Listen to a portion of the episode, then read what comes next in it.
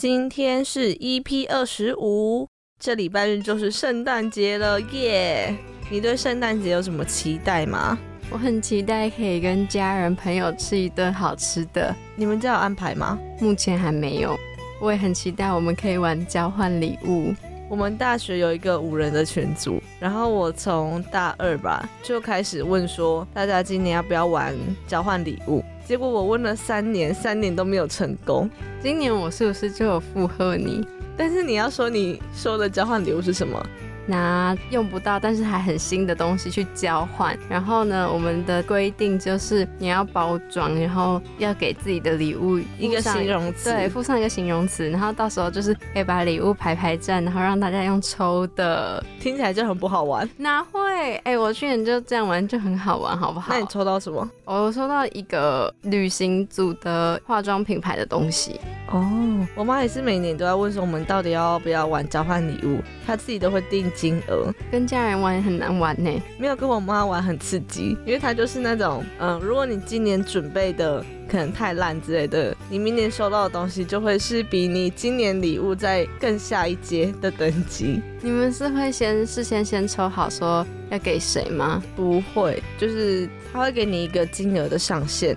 然后你自己去挑，所以说有可能你现在准备这礼物，有可能你给你爸，也有可能给你妈，也有可能给你妹喽。我想说要买那种，就不是有倒数的日历吗？就是你只要倒数，比如说跨年前一个月，然后倒数一天的时候你就抽，里面可能会有化妆品之类的。那如果是你爸抽到，不是很没用吗？没有，我爸也会用，我爸甚至会偷拿我妈的面膜敷，但是我妈都会把过期的面膜给他。我记得以前国中的时候，过高中。我们还要玩小天使与小主人的游戏，我们也有哎，但是我没有什么太大的印象。那个就是说，你要先抽一个签，然后决定说那个人是你的小主人，那这样你自己就是那个人的小天使。我记得我们都是十二月的第一个礼拜开始玩，从那一天开始到圣诞前一天。你就是要默默的关心对方，为他做一些好事，或是送他一点礼物，这样子，直到圣诞节那一天，我们就会公布说你的小天使是谁。自己身为小主人的那个人，就要自己先准备一份礼物给小天使。我记得我那时候的小主人，他送我一整箱的零食，哎。我记得我只收过一个巧克力，我很不爽，因为我想说，哦对啊，因为可能他在猜说是谁而已，只是不知道说他不我不喜欢吃巧克力。我有一天就看到我桌上有一个巧克力，我想说我这个小天使到底是没有在观察我啊？那结果后来那个人是你熟的吗？还是真的不认识？我没有印象，因为我现在就没印象，所以应该是不太熟。天哪！哎，我记得我们那时候早上就是光早餐哦，你就会发现大家的桌子上就是有的小天使真的还会帮你买早餐，但是也有的小天使就是可能这段期间几乎就是神隐吗？对，几乎神隐。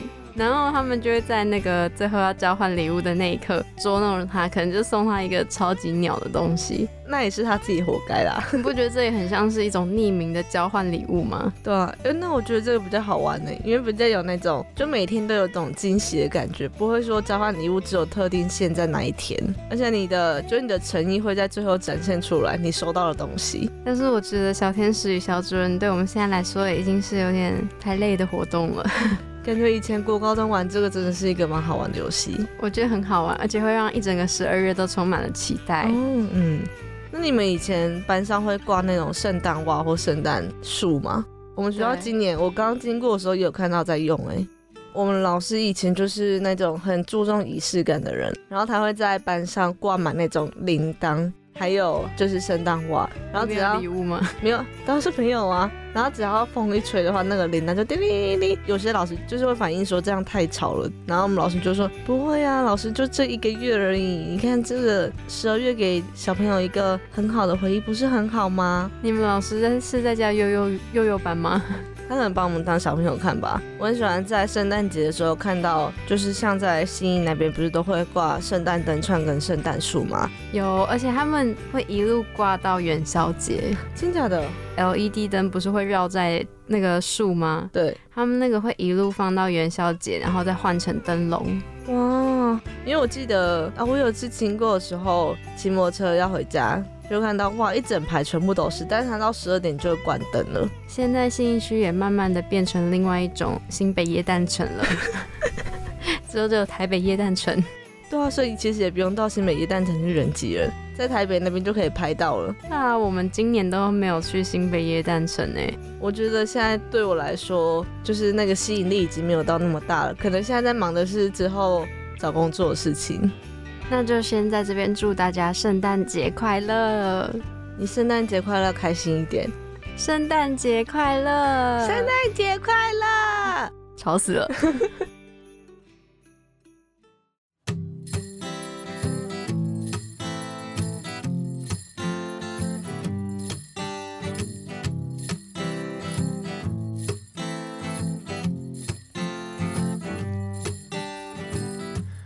！snow is falling and the cold wind is blowing hard.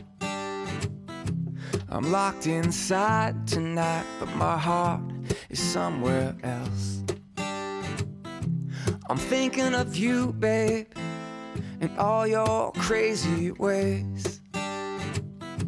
I miss you more right now. It must be these holidays. You know you're my everything, the only present I want.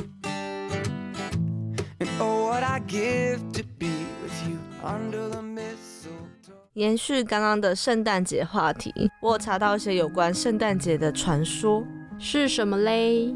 我先来讲挂圣诞袜。相传呢，在一千六百多年前。荷兰有位老人，他非常的喜欢帮助贫穷的人家。那有一户穷苦的人家呢，它里面有三姐妹，这三姐妹都非常的美丽又善良。但是因为家里非常的贫穷，就筹不出嫁妆可以让他们出嫁。所以呢，尼古拉斯也就是这位老人，知道这件事情之后呢，就决定要帮助他们。所以在有一天的晚上，他就偷偷的从窗口丢了一袋金币到屋子里面去，打算要给他们当做嫁妆。但是没想到呢，这袋金币竟然好巧不巧的就刚好挂在火炉旁边烘干的长袜子里面。所以呢，把礼物放在圣诞袜子的送礼方法就一直延传到现在。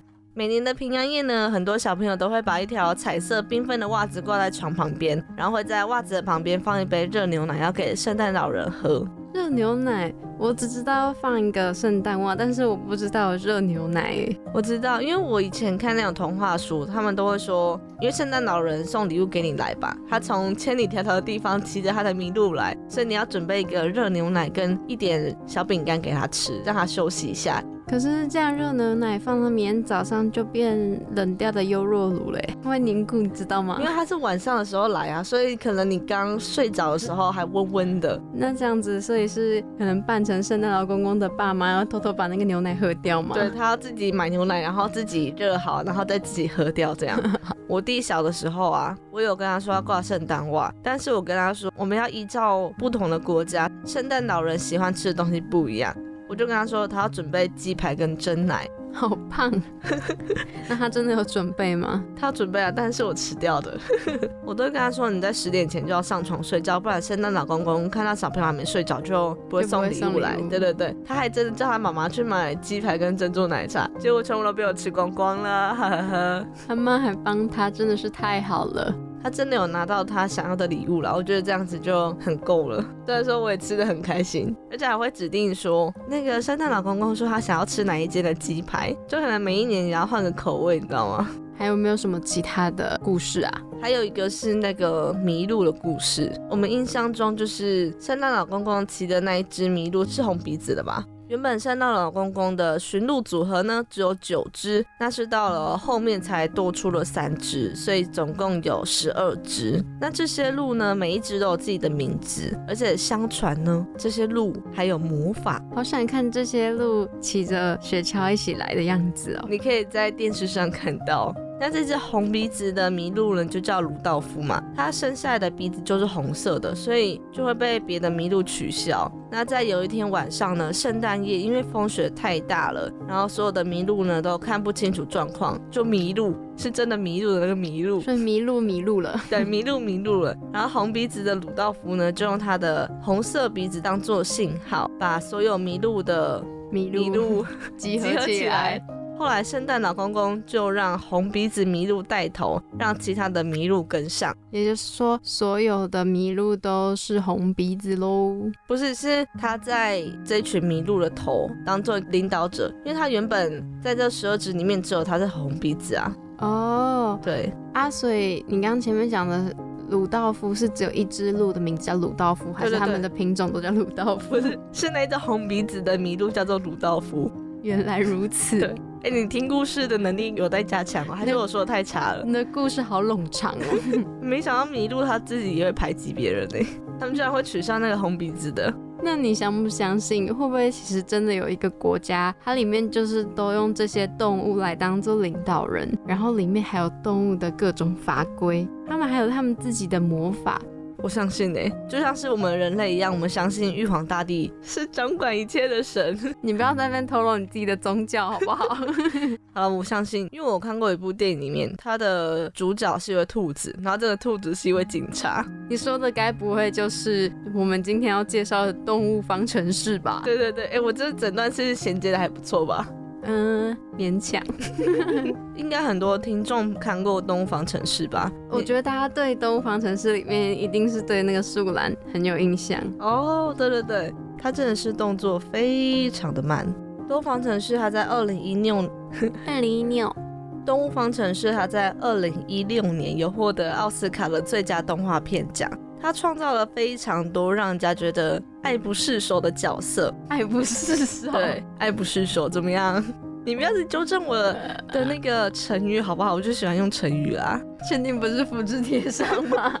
啊，非常可爱的角色，就让大家觉得哇，好，不要再讲了，我这件是讲成语。它里面呢有一只兔子叫做 Judy，它是一位警察，它看起来呢就是非常的有正派的感觉。它非常正义感。虽然说它小小一只的啊、但是如果它在现实生活中是一只兔子警察，我相信它是一个非常公明廉政的警察。那另外一个呢是尼克胡尼克，因为它是一只狐狸。他看起来就是坏坏的，但其实他内心是一位暖男。因为到故事后面可以发现说，他其实有在帮朱迪协助他抓住真正的坏人，然后他们两个一起携手走过非常多的难关。而且其实，在尼克小时候还，他其实是有一个他自己的理想的。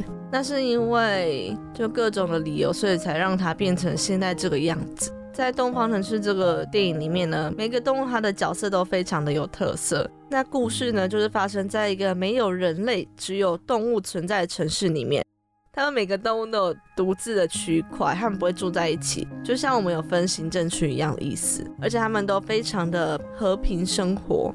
在故事的刚开始是这样演的吗？，对对对，看似非常和平的城市里面，其实居然隐藏了一件惊天动地的犯罪事件。后来呢，朱迪就跟尼克他们要去抓这个背后的主使者。这个背后的主使者是谁呢？我们就不透露出来。但是我可以提示，它是一个身上很多毛的动物。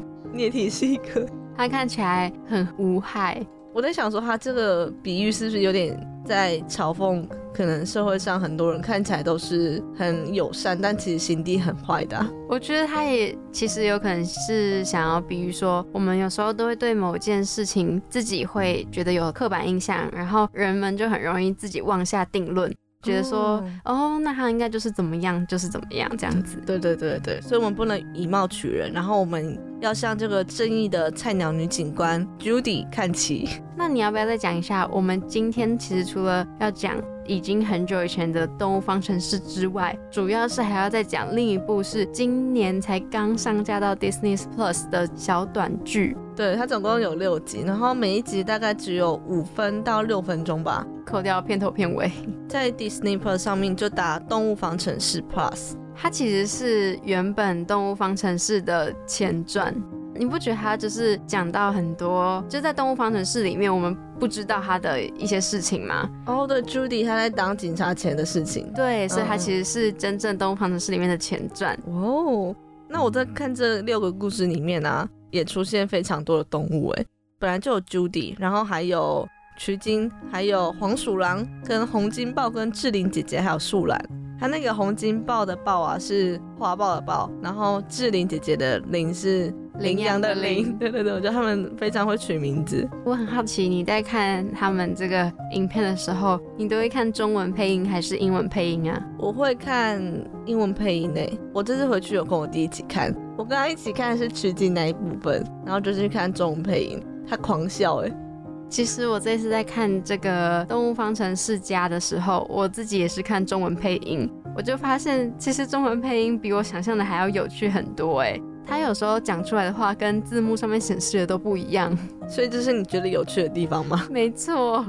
那在这么多故事里面呢，它的主题有分成追火车、鼠辈小镇实境秀、公爵、新娘的教父。谁是武林霸主？跟尖峰时段，你自己私心第一名是哪一集？我觉得那个有一集是鼠辈小镇他们要办婚礼的那一集，真的很好笑。我也是，那是我第一名，简直是在看那个老鼠版的风水世家。然后你刚刚讲到有一个叫做先锋时段，这是它的那一集的名称。那它其实里面主要是在讲说，在尖峰时段，树懒还用很慢的方式行走。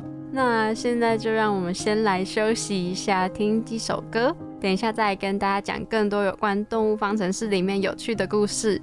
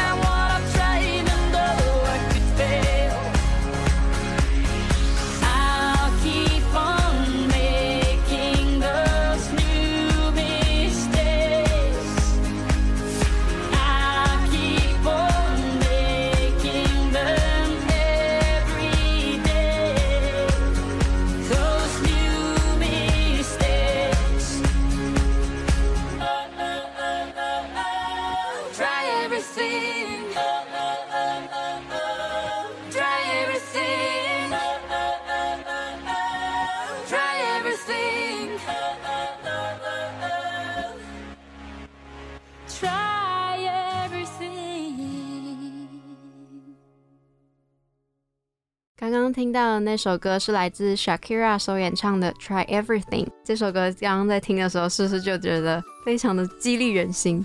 对，这首歌已经刻在我的心里面了。那那个旋律非常洗脑。这，个歌其实主要是在描述说，我们可能很多时候会遇到事情搞砸了，即便如此，还是应该要站起来。犯错了啊，或者是遇到一些挫折，都是没关系的。你刚说遇到一些作者，我想说是什么作者？挫折，哦，挫折都是没有关系的。我们不会放弃，不会屈服，也不会逃避，非常的好。其实，在这首歌当中，我有一句很喜欢的歌词：Sometimes we come last。But we did our best。那在翻译成中文就是说，有时候我们没有超越其他人，但是我们却突破了自己。哇，其实就是不一定一定要一直跟别人比较啦。每个人都会说不要跟别人比，要跟自己比。可是你当就是你们可能在一定程度的时候，一定会想说，我有没有赢过你某一点点？你说在发考试成绩的时候，偷瞄隔壁，对对对，而且输你五分，你昨天还在那边都在玩手机。而且你有没有朋友是那种，就他只要自己考的比你好，他已经知道了，他就会很试探性的问你，哎，你考几分啦？然后我就说，哦，我考八十。我就说，啊，你考几分？我没有啦，九十，超讨厌，好讨厌哦！而且重点是他自己考不好的话，别人不可以问他，问他他会生气哦。他说：“我就考比你差，没怎么样，啊，我就没读书啊，怎么样？”我想说没有怎么样，我只是只是想要问一下，我没有什么冒犯的意思。但是我其实现在到大学就比较少会再问别人成绩了啦。大学成绩不是非常重要，应该说不是最重要的，不是代表一切。我觉得以前就是超爱排名的，你不管考学测、职考，或者是你以前国中考会考，每次都会有什么区排名、班排名、校排名。我们还有那个百名榜哎，分成你在左边还是右边，你的 level 不一样。你之前有讲过，我觉得这样好像就帮小朋友贴标签了。嗯，那回到我们刚刚的这首歌。演唱者 Shakira，她是一个哥伦比亚的女歌手，她很擅长演唱一些拉丁风格的歌曲。我在想，她可能也是很会肚皮舞吧。我以为她就是志玲姐姐，她其实就在《东欧方程式》里面配音志玲姐姐那个角色，英文的配音。我以为只是声音很像，我想说她怎么可以就是那么的融入其中？她就是她配的，而且我就觉得那个。当初在挑选要找谁配音的时候，真的很厉害哎！就是刚好，因为志玲姐姐在这个电影当中也是演一个歌手吧？嗯，对对，然后就刚好真的找了一个歌手来配音，amazing。好，那我们其实呢，在台湾中文的配音里面，我们也有找来了一位歌手，九令姐姐，她是演 Julie 的那个角色。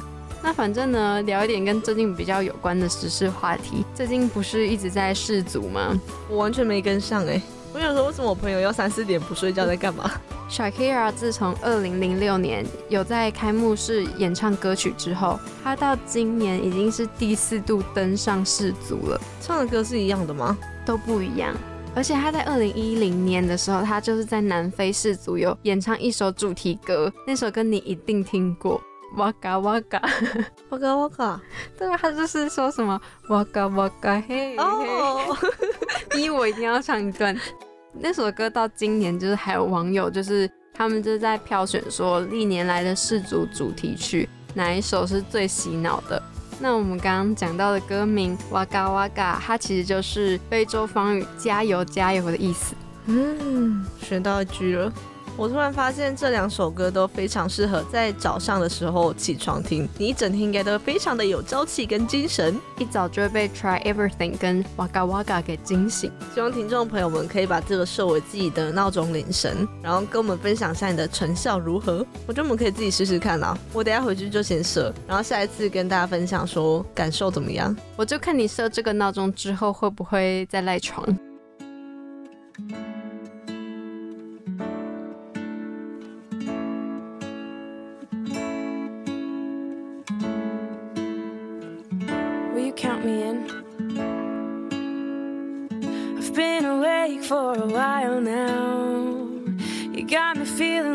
Child now. Cause every time I see your bubbly face, I get the tingles in a silly place. It starts in my toes and I crinkle my nose. Wherever it goes, I always know that you make me smile. Please stay for a while now. Just take your time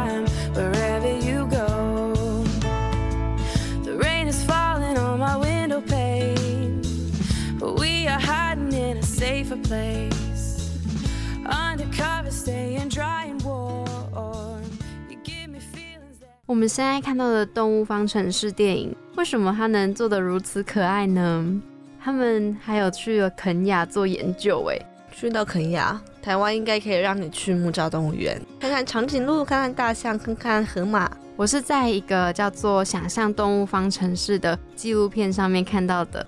纪录片当中啊，就是有记录了一些当初导演们是如何发想，还有这个制作这部电影的记录。他们现实层面会有遇到的一些问题，在动物方程式里面，每一种动物它所代表的个性，我觉得就是有点拟人化，也会呈现出我们对它的刻板印象。像是狐狸的话，我们就觉得它很狡猾，但其实它是一个好人。那我来跟你讲一下，你知道动物方程式的英文片名叫做 Zootopia 吗？我不知道，就是我知道是动物园。Topia 是什么？乌托邦的意思。因为其实 Zootopia 就是在讲一个理想的动物城市。就像我们刚刚前面讲到的，说我们在看电影的刚开始都觉得哇，原来草食性动物跟肉食性动物都可以这么的和平相处哦。那其实这也是在暗指一个大家理想当中的完美世界。我看完《动物方程式》的时候，很想要去住住看，就在他那个 Zootopia 的城市里面生活，应该非常的快乐。前面讲到制作单位非常用心的到肯亚去做实地研究，在电影当中，他们也受到了很多电影跟电视剧的影响。如果仔细看的观众就可以发现，在这部电影当中里面，其实有埋了一些致敬其他部迪士尼动画的小彩蛋。那我们在查资料的时候有发现，他埋了有像是小飞象、冰雪奇缘或者是大英雄天团的作品。不过我们自己是比较注意到。他们在这部电影的角色设计上面有参考其他部影剧，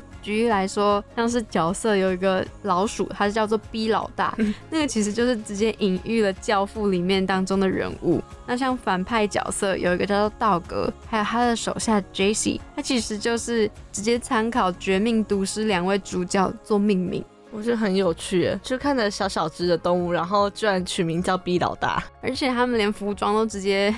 穿西装，然后戴烟斗，直接真的参考教父。然后还有一个小小的那个椅子可以转过来那种。对，除了这个之外，其实这个电影当中也有许多是模仿真实世界的商标，比如说在里面当中使用的手机智慧型品牌，就是用缺口的胡萝卜。嗯，Judy 的手机。它其实就是在模仿 缺口的苹果吧。嗯哼。然后像是 CNN 电视新闻网，它就是在电影当中变成 ZNN。Google 变成 zoogle photo 是 Zoo 吧？所以是 Zoogle。对对对。我在想。然后其实在这电影当中的配乐啊，除了我们刚刚有介绍到的 Try Everything，其他的电影配乐呢是有一个美国的编曲家叫做 Michael。他除了常规的乐器之外，它在这部也结合了印尼的传统乐器，还有中东的一些钟啊，或是钢制的搅拌碗啊、羊角等特殊乐器。讲了这么多，是不是有点听不太懂？就是很多乐器啦。那讲一下，它其实。有帮《脑筋急转弯》、还有《天外奇迹》、《料理鼠王》、《超人特工队》等皮克斯电影担任作曲家。听到这些，是不是就觉得哇，他真的很厉害？嗯，我超爱《料理鼠王》的。但是我听到这里，突然发现了一件事情。什么事？就是你有发现，我刚刚后来前面讲到那些配乐都是皮克斯的，可是今天这一部《动物方程式》，没错，就是《动物方程式》是他第一首为迪士尼电影所配乐的。哦。那我们接下来要聊的都是聚焦在《动物方程式》前传的这些角色里面。第一位呢，就是我们的 Judy 小姐，她是一位警察，也是一只兔子。这个前传故事呢，就可以发现她原来生长的家庭父母关系真的是非常的好。那 Judy 还有一位妹妹叫 Molly。有一次呢，他就要去上班，没想到茉莉，他就搭着火车要跟姐姐一起去大城市看看，然后他爸妈就很紧张啊，就只好赶快开车去追那个火车，想说要把茉莉带回来。那我觉得这一集最好笑的是，就他们在追茉莉的途中发生的一些事情，也是因为这一集，所以让我们可以了解到为什么 Julie 她可以这么样子的有正义感。接下来是我们的第二位小伙伴曲晶。我是看到了这个集数之后，我才知道原来有一种老鼠，它的名字叫做曲晶。哎，我还去 Google 查他们的字怎么念。这一集呢，其实是一个实境秀的节目。那有两位曲晶，一个叫露露，一个叫楚楚。露露呢是一个准新娘，那她现在呢要准备选她的首席伴娘。那在这过程当中，她的姐妹们就一直啾啾啾啾啾的聚会。这时候楚楚就出现了，对他给了非常多的意见，而且他们两个还有吵架啦，就很像是反而楚楚要结婚，然后露露是旁边的陪嫁这样。对对对，这故事就非常的戏剧化，对对对，真的戏剧化。在这一集我们可以知道说，家人真的是永远会对自己好的人，老鼠也是啦，因为我刚说人，但他们其实是取经老鼠。那后面还有一集续集在讲。露露的结婚现场，那他的名字叫做新娘的教父，因为露露的爸爸呢，其实就是传说中的 B 老大。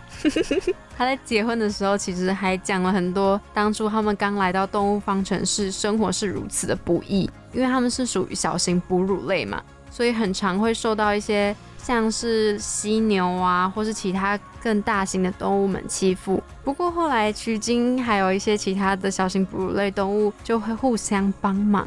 结论就是当初害他们的犀牛就被他们做成冰块了。所以呢，他其实在里面有一段台词，就是说你的家人会让你富有，你选择的朋友就是你的家人，有了他们就不会让自己觉得渺小。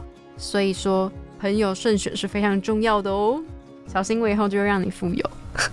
我觉得这比较难。那我们接下来下一位动物就是黄鼠狼。黄鼠狼其实它的学名叫做黄鼬，而且它们有一个跟身体差不多长的尾巴。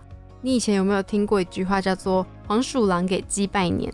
有，以前那个课本考试都会说“黄鼠狼给鸡拜年”的意思是什么？就是不安好心。但是其实这个俚语应该算是没有那么合逻辑的。黄鼠狼。它其实主要的食物是老鼠，不是鸡，除非非不得已它才会吃鸡，所以它会吃 B 老大哦。所以我你才知道为什么我要把黄鼠狼接在 B 老大后面讲了吧？嗯，那其实，在黄鼠狼这一集当中讲的就是音乐剧，剧中的黄鼠狼呢，它的名字叫做威斯顿公爵，它感觉很绅士哎，可是它其实是一个作恶多端的黄鼠狼，对，然后它很常就进出警察局。有一次，就在他走出来的时候，他就发现，天哪，他自己的作恶的坏事被放到电视上面，一直去公开的去播送。路人看到他，就是对他嘲笑。这时候的他，就突然就很难过，然后往前跑，差点被一个巨大甜甜圈给绊住。然后这时候他也很戏剧化的开始顿悟了，他就开始反省自己，他就开始唱歌，他就在唱他那首歌叫做《我的梦想》。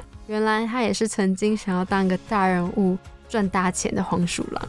刚刚除了跟大家分享了黄鼠狼给鸡拜年，其实是一个没有逻辑的俚语之外，其实黄鼠狼呢，他也是个灭鼠高手。这很好笑哎！我还曾经在就是他还在唱音乐剧，然后你现在突然说他其实是一个灭鼠高手。因为我刚刚发现，我我除了讲说他会吃老鼠之外，忘记说他一年可以吃几只老鼠。哦，好，你说你说。它一年可以吃三百到四百只老鼠，哎，好多哦！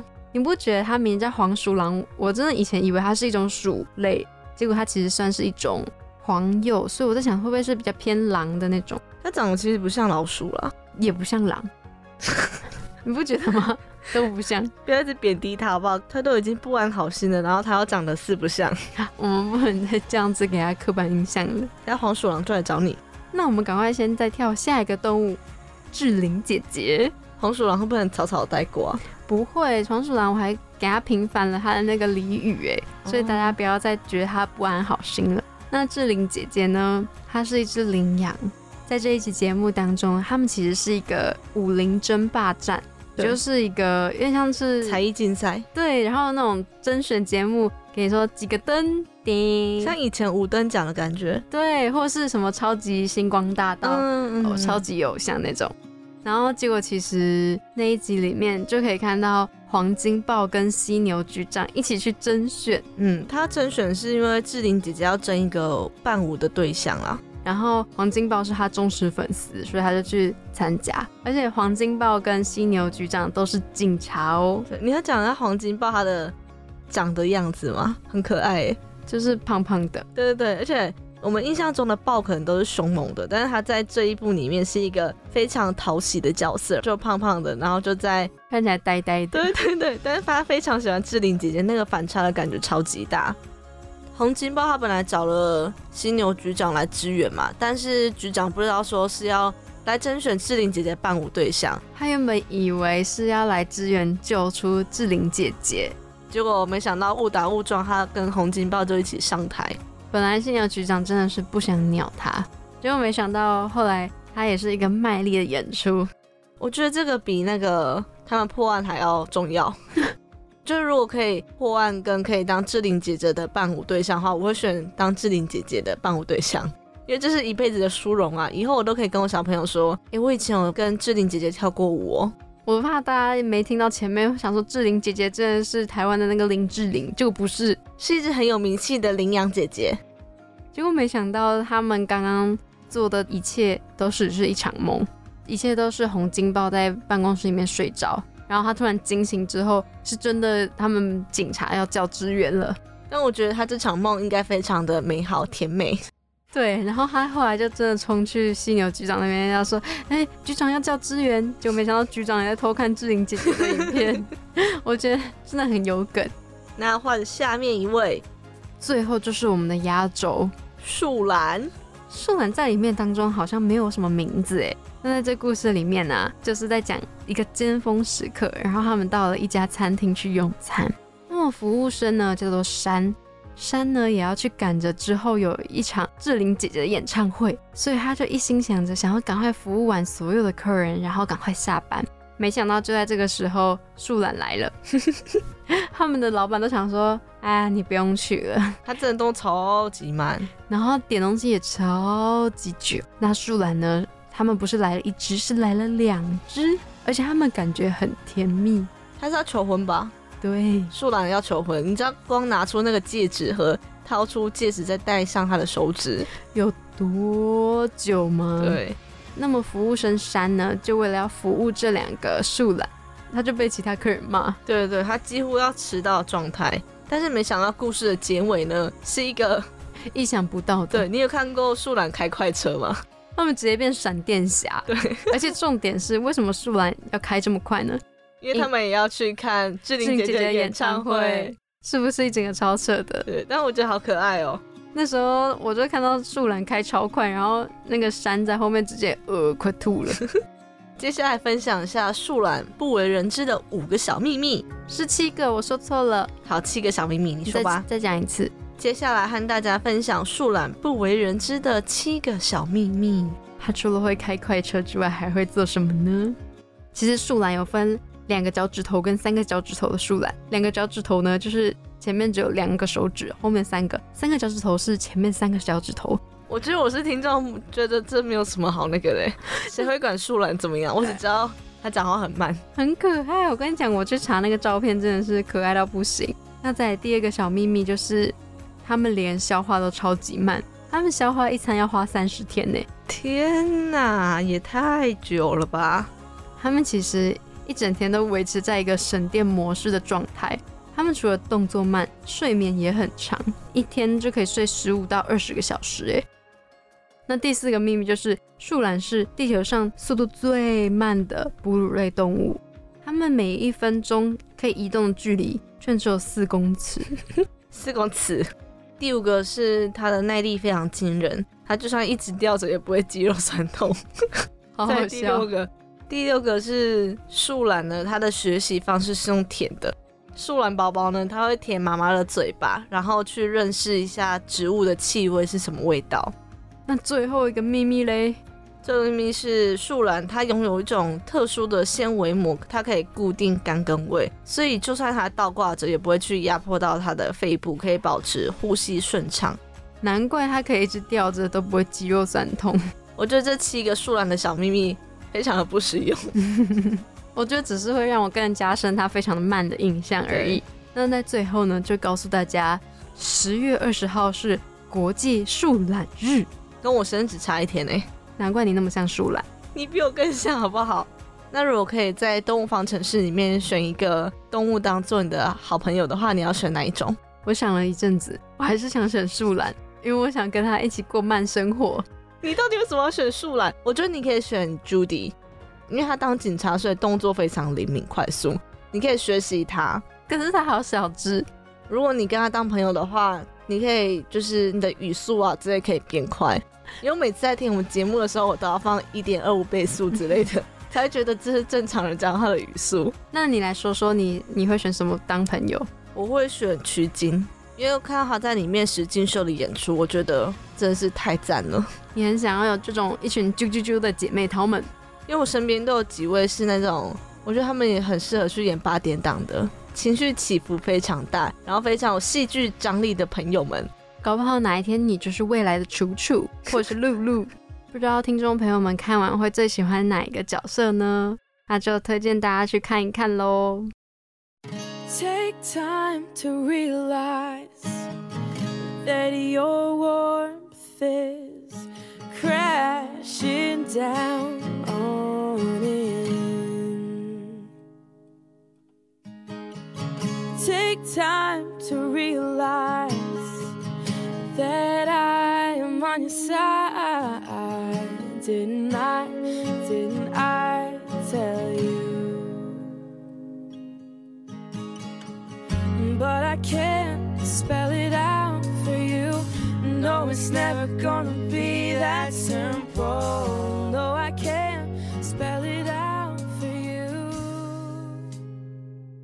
今天的推荐餐点是哒啦哒啦哒，烤鸡。上个月底才是感恩节，今天就来推荐烤鸡啦。对，诶，你每次去宜兰会不会吃烤鸡？就是昂阿给，我们以前会，而且还特别专程到宜兰，就为了吃阿给。我们家都会吃一家叫做火山爆发鸡，也在宜兰吗？，对，也在宜兰。下次我要去看看，好好吃的感觉。对，而且我在查的时候发现，我前阵子还有看到有人吃肯德基的麻油纸包鸡，但它只有在十月二十五号到十二月五号有供应啦。但是它平常我记得它也有一般的纸包鸡套餐，不过我都没有吃过。嗯，而且我看他那个麻油纸包鸡啊，它是除了麻油鸡之外，它还会附杏鲍菇，然后你可以用它麻油鸡的酱汁去淋它的饭，就变成有点像拌饭的感觉。哎，那你为什么会特别想说在今天这一集推荐纸包鸡啊？因为鸡在动物方程式里面没有出现，哦，原来所以我才想说听起来才不会那么的残忍。其实之前我有听到很多人说不吃某一些肉类，其实是因为觉得很残忍。对，因为也之前也会有人说什么不吃牛，因为他们家以前是务农的，嗯，对对对，就觉得是好朋友这样子。但是我觉得，因为像我之前不是有吃一个礼拜的素嘛，嗯，那阵子就觉得说好像没有吃肉也没差，其实我本来也是，如果说肉跟菜我硬要选一个的话，我会选菜，因为可以帮助你。上厕所。好啦，没有啦，可是偶尔去吃一下烤肉也是非常满足。对，非常满足。那你每次去吃那个昂阿给，你们家是只会点一只鸡吗？还是还会点其他的热炒？我们还会点其他的热炒，那你都会吃什么？我们会先有一个和风沙拉要开胃，然后后来就会有鸡，因为我们家只有四个人，所以通常就是在几个炒青菜，然后如果有比较饿的话，再一个炒饭或炒面，大概其实就这样子哎。我们家要点超多哎、因为你们很多人，对不对？没有没有，因为就算只有我们家四个，也会点很多，因为我很喜欢吃菜。我们家顶多点个面线，不太会去点饭，然后就可能半只鸡，嗯，炒高丽菜或是炒水莲。你有吃过那个麻油猪肝吗？在阿给店的没有，但是平常有吃过哦，因为我妈很喜欢吃那个，然后它旁边会有一个黏黏的菜，啊就它那个菜是可以固味，因为它有那个我。我我大概知道是什么，但是我我不喜欢。啊，我在那边都会狂吃菜。那我想问一下，你觉得烤鸡、纸包鸡跟阿给这三个比较不一样的地方是什么？但是料理方式不一样啊。不是啊，我觉得就吃起来味道啊，你不会觉得你在吃阿给的时候就会真的是吃到一种炭火味吗？嗯对对对，对，然后像纸包鸡我是没有特别吃过啦，烤鸡的话，我以前吃到烤鸡都会不知道为什么有一点点干干的。我觉得纸包鸡跟烤鸡味道很像，但是纸包鸡它比较湿润一点。我突然想到了，你有没有吃过 Costco 的烤鸡？有，但我不喜欢。哦，你是说那一袋的那个？对对对，我是吃一袋的，呃，可是那其实不会很干诶，因为我妈那一阵子去 Costco 都会买一袋，我就会觉得好腻哦。吃到怕对，了，为什么每次每一餐都会出现那只鸡？它永远都吃不完的鸡。好好笑。就跟我小时候也是吃米汉堡，吃到现在都不敢吃了。你们家也是在 Costco 买那个冷冻米汉堡吗？没错，很恐怖，一次就要买一箱。会不会我们的听众朋友有些是吃素的？然后听我们在分享烤鸡什么，如果不吃肉的听众朋友可以吃那个麻油杏鲍菇，也超好吃，或是麻油面线，我之前有煮过。他们那个可以算是素的哦、其实有些人配那个麻油面线会加杏鲍菇或是米线，然后你可以自己加一些高丽菜。讲到这里，我肚子都要准备开始叫了。听众朋友们可以到我们的 IG 底下留言说你最喜欢吃的烤鸡或是阿给是哪一间的。那你最后是不是还想告诉大家一件事情？对，就是呢，除了东方城市之外，还会推出一个叫做元素方程式，它会在明年的六月十六号登场。那元素方程式呢，它是设于一座聚集空气、水、火、土这四大基本元素的民众哦，它共同居住的城市。这个是《动物方程式》的续集吗？嗯，我觉得应该不算是，因为它是用另外一种元素，不是动物，哦它是用金木，呃、不是不是金木水火土，是空气、水、火、土这四大元素。然后它是在描述一个脾气非常火热的火女跟一位随遇而安的水男。虽然说他们都是元素了，但是他们反而可以去探索内心更基本的元素，是不是很绕口？它之后会是一个动画片还是真人片还不知道了。是是动画片。哦，对，那我们可以再期待一下。我们刚在聊的东方城市呢，也可以在 Disney Plus 上面看得到哦。今天就差不多到这里啦，感谢大家听到最后。本集节目也会上架到三奥平台、Spotify、Apple Podcast。另外，我们也有我们自己的 IG 汉咪时光。大家记得去追踪哦，我们下礼拜见。拜拜。